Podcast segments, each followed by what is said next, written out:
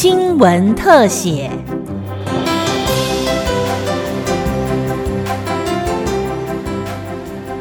听众朋友您好，欢迎收听今天的新闻特写节目，我是吕明宗。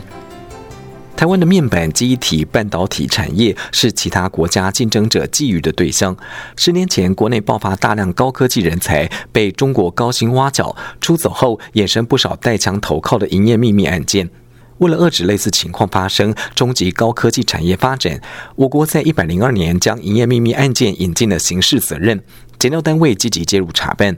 调查局长李文忠表示，这些年查获不少相关的案件，牵涉境外的营业秘密几乎都流向中国。到目前为止，我们办了一百四十一件。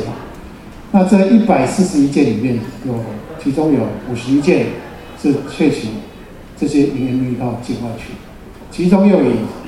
这个窃到大陆去的最多啊，四十八件，所以占了九成四的案件是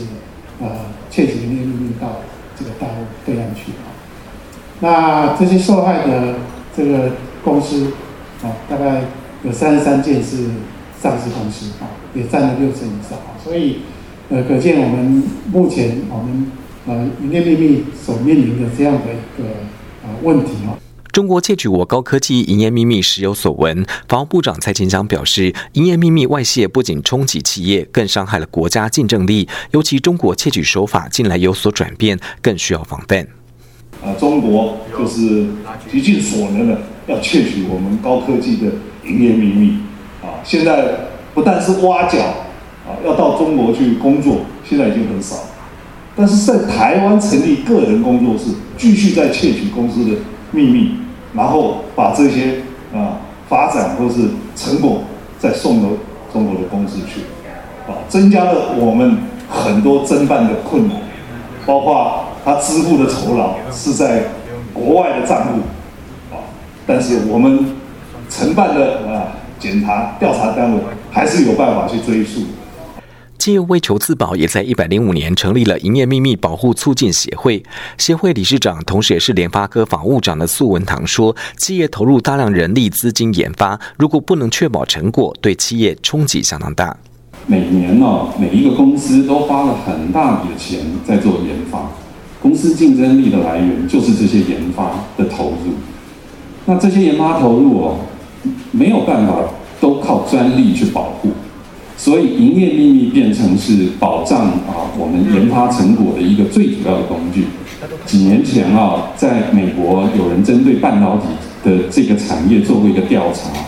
那他们发现就是说，在一个半导体公司里面，大概有百分之八十的所谓的智慧的资产都是营业秘密。那营业秘密的重要性由此可见一斑哦。那营业秘密虽然这么重要，可是因为它的性质的关系，它很容易就被偷走。除了企业自己去保护营业秘密以外，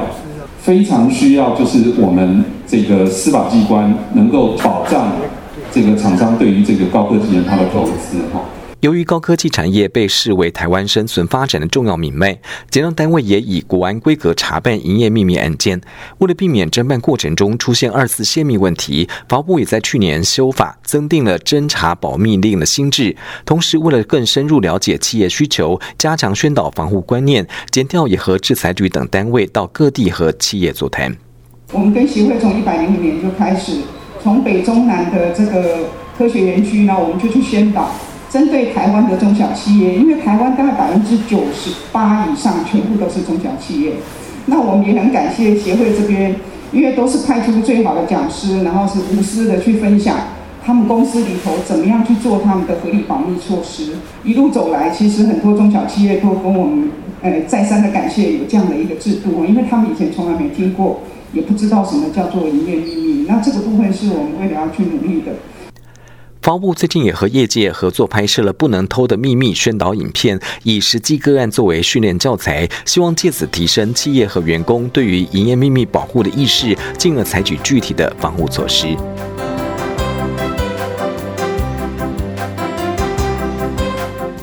以上新闻特写由警广记者吕明宗采访制作，谢谢您的收听，再会。